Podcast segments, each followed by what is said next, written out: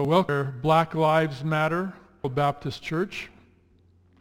This is a place where black lives matter and Latino lives matter, Asian lives matter, Filipino, Middle Eastern, African lives matter, and even pale faces because no matter who you are and no matter what you've done, you matter to God. And today we're starting a new series called Refresh. It's all about a new beginning in our spiritual lives. And we're going to be looking at uh, the Gospels and the record of John the Baptist and his life. It'll be a six episode series. We're going to do three now and then three later. And the message today is entitled The Sound of Silence. Let's pray.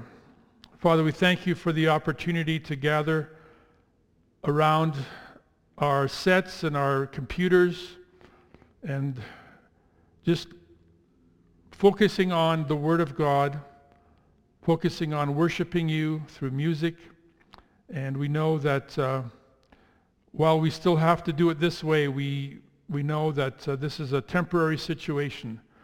And we long for the full completion of these days so that we can return to the church and fellowship and we're so excited that for us it'll, it will be a new beginning.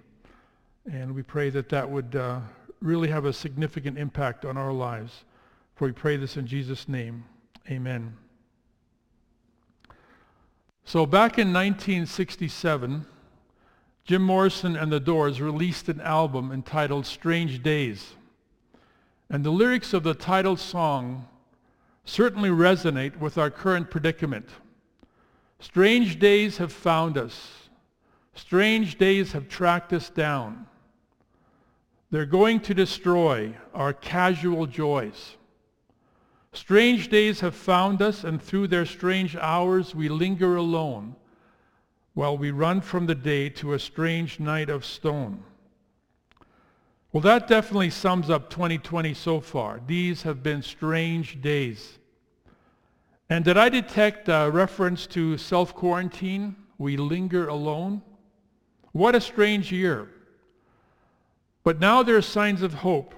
We flattened the curve. Scientists are working on a cure, a vaccine. And tattoo parlors have opened. What else do we need? But will life ever be the same again? Will our lives re- be able to return to normal? And what about the church? It's been months since we've had the opportunity to obey the Bible's command to not give up meeting together, as it says in Hebrews 10:24. That's why our Zoom meetings have been so important. So what will it be like when our Sunday services resume? Well, obviously at first we'll all be sitting there in masks. We won't be allowed to sing, but maybe we can hum and we won't be allowed to dance. But that's no problem for Baptists because Baptists don't dance. They, they kind of sway. But after a while, after we're all immunized, will be able, will we be able to really pick up where we left off before we were so rudely interrupted? Will our attendance display the effect of diminishing returns? Jesus promised in Matthew 16, 18, I will build my church and the gates of hell will not overcome it. But what about the coronavirus? How many churches will be able to continue strong after this prolonged shutdown? Now, of course, we know the church has survived much worse than this over the centuries. But in our current culture, the church is already considered irrelevant by most people. And many believers don't even bother to attend. So will this closure give them closure on a habit that was quite easy to break? Yeah, I used to go to church before the virus. And now there's an even greater problem. While we were all distracted by swerving around the potholes of this pandemic, we hit a massive sinkhole. All of a sudden, we find out that the Calgary City Council passed a bylaw that lawyers say could threaten our constitutional right of religious liberty and take away free speech. It's the kind of thing you hear about happening in China, but in Calgary, God keep our land glorious and free. Well, not exactly. These are strange days indeed. So are they going to be telling us which passages of the Bible we cannot preach from? Where are we? Is this Cuba? And of course, this is only the beginning because the enemy is going to be emboldened and getting more aggressive. And what about the US of A? It's been hemorrhaging with all kinds of racial conflict. There's been police brutality and rioting. And now we have peaceful protests that have spread all around the world because black lives do matter. But it's getting very intense. We've got plagues, we've got persecution, we've got authoritarianism, we've got violent repressions. The Bible says in the end, men's love for one another will grow cold. And we seem to see that happening. So it makes me wonder if we're moving into the last days. But honestly, I have to admit, when it comes to prophecy, I am 80% right 20% of the time. So there's a 90% chance that I'm wrong. But these are definitely strange days. So how is the church going to deal with all of this? Will it ever be the same again? Well, I hope not. Because we cannot go back to business as usual. We need a revival of courage and boldness and a deeper commitment to the gospel of Jesus Christ. Because the church and its message are now more important than at any time in the past 70 years. And it could be that a lot of people who took the church for granted will have a, renewed appreciation for the body of Christ that was bought with the blood of Christ. They'll have a renewed love for the bride of Christ. Perhaps churches are going to enjoy a resurgence of interest because the Holy Spirit has been convicting backsliders and recruiting deserters. And I wouldn't be surprised if this was a time when the Good Shepherd left the 99 in quarantine to go retrieve the lost sheep. We don't know how all of this is going to affect our local churches. What we do know is that this is a great opportunity for those of us who have a habit of taking God seriously. Because we don't want to go back to business as usual. We don't want to just do the bare minimum because we're too busy. We don't want to go back to the plodding pace of three steps forward, two steps back. We don't want to keep wandering aimlessly in the wilderness. We want to cross the Jordan and claim the promises of God. Enough of the manna. We need milk and honey. And so as our society reboots, this is a great opportunity for believers to refresh their faith and reset their priorities to the manuf- manufacturer's specifications because we are on the threshold of a new beginning. And the Bible guides us through these times of transition and transformation. Because in the scriptures, we have a record of all the new beginnings God's people experienced from the time of Abraham right through the book of Acts. And in this series, we're going to look at the most important one of all, at the events that define the boundary between the first covenant and the final covenant, between what we call the Old Testament and the New Testament. I mean, you talk about a major upgrade. We went from the law to grace. As the book of Hebrews explains in chapter 10, the law was only a shadow of the good things that are coming, not the realities themselves.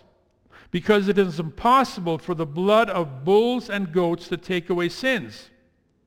Therefore, when Christ came into the world, he said, Sacrifice and offering you did not desire. With burnt offerings and sin offerings you were not pleased. Then I said, Here I am. I have come to do your will. And he sets aside the first to establish the second. You see, the old covenant pointed us in the right direction, but it could not enable us to reach that destination. We kept falling short. As Romans 3.23 points out, all have sinned and fall short of the glory of God. And the Old Testament ends with the book that was written by that Italian prophet Malachi, who sometimes is referred to as Malachi. And it provides an analysis of our failure to fulfill the terms of the first covenant. And that failure was most evident in their religion, which is not surprising, because religion is no match for sin. At its best, religion is a heroic attempt to cure cancer by getting a gym membership. Exercise, of course, is healthy, but that's not going to solve the problem. We need something more than deep tissue, something that gets right to the root of the issue. Religion teaches us how to behave, but sin shows us how to fake it. And religion is no match for sin. That's what Malachi was pointing out in chapter 1, verses uh, 6 to 8. A son honors his father and a servant his master. I am a father. Where's the honor due me? I am a master. Where's the respect due me, says the Lord Almighty. It is you, O priests, who despise my name. But you ask, how have we despised your name? You place defiled food on my altar. When you bring blind animals for sacrifice, is that not wrong? When you sacrifice crippled or diseased animals, is that not wrong? Try you, says the Lord Almighty. They were faking it. Their heart wasn't in it. They found all kinds of shortcuts. They were not taking God seriously. They were embezzling their faith taking hefty commissions and giving God the leftovers. And that's just like us sometimes when we only offer God the spare change in our pockets or the spare moments at the end of an exhausting day. In verse 10, it says, Oh, that one of you would shut the temple doors so that you would not light useless fires on my altar. I am not pleased with you, says the Lord Almighty, and I will accept no offering from your hands. That's interesting. God says, oh, that one of you would shut the temple doors. Well, that's what's happened to us. Maybe there's a lesson for us in all of this. It sounds very familiar. You see, God deserves our best. He deserves filet mignon, but we give him pork and beans. They treated their local aldermen better than that. And so this Old Testament religion had run its course. It was time to reboot, time for a new beginning. But before he signed off, God made a promise and gave a warning. There was bad news and there was good news. Chapter 4, surely the day is coming it will burn like a furnace, and all the arrogant and every evildoer will be stubble. And that day that is coming will set them on fire, says the Lord Almighty. Not a root or a branch will be left to them. That's the bad news. The good news is, but for you who revere my name, the Sun of Righteousness will rise with healing in its wings, and you will go out and leap like calves released from the stall. And I will send you the prophet Elijah before that great and dreadful, dreadful day of the Lord comes. And he will turn the hearts of the fathers to their children and the hearts of the children to their fathers, or else I will come and strike the land with a curse. And then God put himself on mute, which must have been very difficult because God loves keeping in touch loves interacting. He loves to listen to us. And of course, he has a lot to say. And when God speaks, his words are so powerful. When God says, let there be light, all of the cosmic chandeliers across the universe ignited at 27 million degrees Fahrenheit. because they didn't use metric in those days. God's words are powerful, penetrating, probing to the dividing asunder of joints and marrow, soul and spirit. This is not something superficial. And something that probes us that deeply can be very distant. Some of the most terrifying and tragic times of history are the seasons of God's silence, which can sometimes extend for centuries. And Israel was now facing a period of deafening silence that would last some 400 years. Not one prophet appeared. Not one scripture was written. There was not one word. It was a total communications blackout. 400 years. That, that would be like 1620. That was the year the Mayflower landed at Plymouth with the pilgrims. 400 years. That was back in the height of the Ottoman Empire, which still impacts us today. Because ever since then, we've been a lot more comfortable because we can sit with, now with our feet up. 400 years, around that time, a plague broke out in Italy and 280,000 people died. 400 years without any divine interventions. So what happened? Well, life went on. And the Apocrypha describes the historical events of that era. These were the days of Antiochus Epiphanes and Judas Maccabeus. You don't hear names like that anymore. And it was in that silence that very distinct groups emerged, like the Pharisees, the radical religious right wing, who decided to put the law on steroids until they had a rule for everything. But they were still cheating. They were faking it, so nothing had changed. Another group was the Sadducees. They were the left-wing liberals, power-hungry, politically motivated religious leaders who did not believe in the supernatural and dedicated themselves to laying up treasures on earth. Then there were the Herodians who wanted to be on the right side of history. So they became King Herod's fan club. And like parasites, they siphoned off his sponsorship. And then there were a group of hippies called the Essenes who rejected the establishment and withdrew from the corruption of the world. They lived in the desert canyons and caves. And in their communes, they pursued a simpler, more spiritual life while they waited for the apocalypse. They were the ones who copied the prophecy of Isaiah onto the Dead Sea Scrolls. But none of these groups had the answer. In fact, for most of them, calcification was setting in. They were getting stagnant. 400 years. That's when the Roman Empire began to spread across the civilized world and dominated Palestine. And then another group emerged called the Zealots. These were terrorist cells who wanted to punish the Romans for the blasphemy of defiling the promised land. So for 400 years, life went on and evolved, and it was survival of the fittest. And of course, for the devout Jews, they had their tradition. Because what else do we have? Tradition is our default setting when we lose sight of God, when there is only silence. Not one word. But that didn't mean that God had given up or retired. On the contrary, his last word contained a promise. I will send you the prophet Elijah before that great and dreadful day of the Lord comes.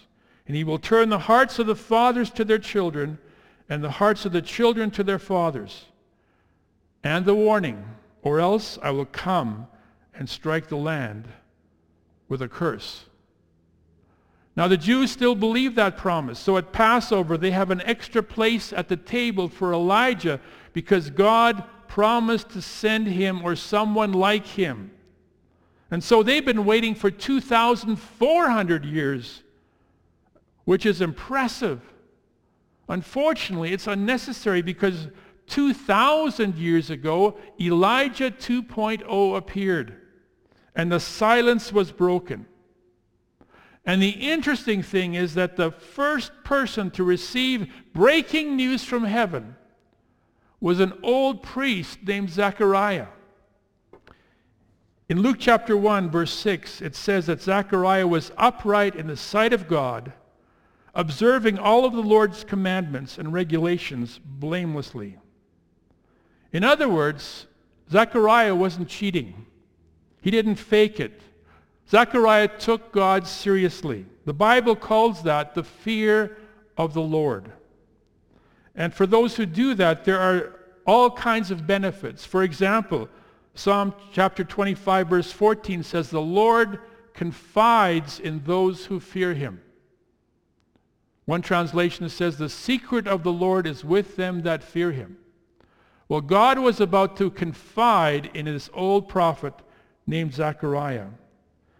You see, Zechariah not only took God seriously, he never became cynical.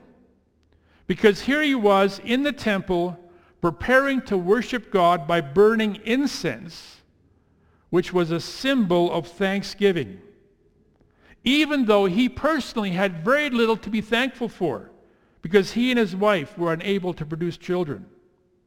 So this senior citizen could have been bitter and disappointed with God. But Zechariah's faith had not turned toxic. So here he was in the temple to offer up thanksgiving and praise. And this time it was his turn to go into the holy place. This was an opportunity that happened only once in a priest's lifetime.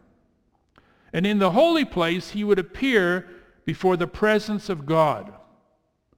Theoretically, that was the theology. But for the past four centuries, it was just a hollow ritual in an empty room. Until there was a breakthrough. Verse 11 of chapter 1 says, Then an angel of the Lord appeared to him, standing at the right side of the altar of incense. When Zacharias saw him, he was startled and was gripped with fear. But the angel said to him, Do not be afraid, Zechariah. Your prayer has been heard. Your wife Elizabeth will bear you a son, and you are to give him the name John. He will be a joy and a delight to you, and many will rejoice because of his birth, for he will be great in the sight of the Lord. He is never to take wine or other fermented drink, and he will be filled with the Holy Spirit even from birth. Many of the people of Israel will he bring back to the Lord their God and he will go on before the Lord in the spirit and the power of Elijah to turn the hearts of the fathers to their children and the disobedient to the wisdom of the righteous to make ready a people prepared for the Lord. Did you notice that? His son John would go in the spirit and the power of Elijah and to turn the hearts of the fathers to their children. Where have we heard that before? That was the prophecy 400 years ago. Now it's finally going to be fulfilled. You are going to have a son. Really? Are you sure? I don't know about you, but I would have said, are you kidding? You know what Zacharias said? He said, are you kidding? Verse 18, Zechariah asked the angel, how can I be sure of this? I am an old man and my wife is well along in years. I can't, how, how can you believe something like this? This is incredible. Just think about what's happening here. 400 years of silence, and finally God speaks. And what cosmic decree does he issue? Well, it's, it's just kind of a personal reminder that even though he has not been speaking, he has been listening. Your prayer has been heard. God's first order of business is to answer prayer. So don't ever doubt that, even though it's been 40 years, and even though it seems like it's too late.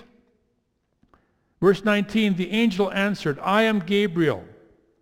I stand in the presence of God and I've been sent to speak to you and to tell you this good news. And now you will be silent and not be able to speak until the day this happens, because you did not believe my words, which will come true at their proper time. So after 400 years, God finally speaks, and the only person who knows what he says can't tell anyone because he can't talk. Well, what about writing? Well, I'm not sure, but I think this punishment forbid any communications. And it wouldn't really matter because no one would believe this anyway. It must have been so frustrating for Zechariah. But then in the meantime, Gabriel also appeared to Mary, a close relative, with an even more mind-boggling announcement about a virgin birth. You can imagine how, how these people had doubts. I mean, the science doesn't allow for this. The science is against it. And that's usually checkmate because for us mortals here on planet Earth, it's all about the science. But some of you know that science doesn't have all the answers. And if you're a believer, it's all about the scriptures. The Word of God. And doubting his word can have some consequences, serious ones. So never stop believing. Keep the faith because God will fulfill his promises and science can't stop him. You see, when it comes to virgin births, the final score is God 1, science 0. Verse 57. When it was time for Elizabeth to have her baby, she gave birth to a son.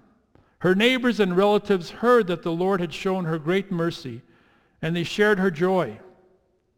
On the eighth day they came to circumcise the child, and they were going to name him after his father, Zechariah. But his mother spoke up and said, No, he is to be called John. And they said to her, There's no one among your relatives who has that name. This is very unusual. You don't want to break with tradition. What else do we have? Verse 62. Then they made signs to his father to find out what he would like to name the child. He asked for a writing tablet, and to everyone's astonishment, he wrote, His name is John. Strange days. Tradition was against it. Science was against it. But God was doing a new thing. And whenever God begins a new work, he often assigns new names. The name John means that God is gracious. And God's grace was about to be poured out as never before. The days of the law were finished. The age of grace had begun. God was going to pour out his grace, and Zechariah's son, John, would help open the floodgates. Verse 64 says, Immediately his mouth was opened and his tongue was loosened, and he began to speak, praising God. Could you imagine not being able to talk for nine months? What do you think you'd say after all that time? All the things that were bottled up inside, all of the opinions and ideas and insights and gossip.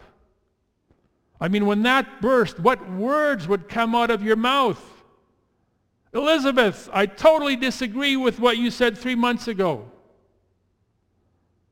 Immediately, it says, when his mouth was opened, he began to speak, praising God. Nothing else mattered. And Zechariah prophesied, Praise be to the Lord, the God of Israel, because he has come and has redeemed his people to rescue us from the hand of our enemies and to enable us to serve him without fear in holiness and righteousness before him all our days. And you, my child, will be called a prophet of the Most High, for you will go on before the Lord to prepare the way for him, to give his people the knowledge of salvation through the forgiveness of their sins, because of the tender mercy of our God, by which the rising sun will come to us from heaven, to shine on those living in darkness and in the shadow of death to guide our feet into the path of peace. That's what a new beginning looks like. People getting the knowledge of salvation, the forgiveness of sins, the rising sun shining on those living in darkness and in the shadow of death to guide their feet in the path of peace. And that's certainly what our world needs more now than ever before, that kind of peace. The last verse of this chapter says, And the child grew and became strong in spirit, and he lived in the desert until he appeared publicly to Israel.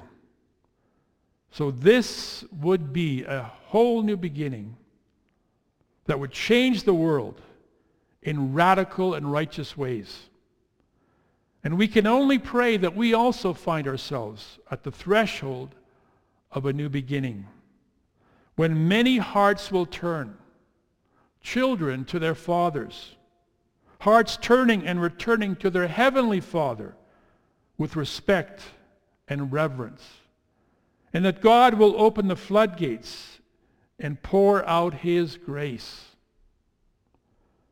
But remember the warning or else I will come and strike the land with a curse.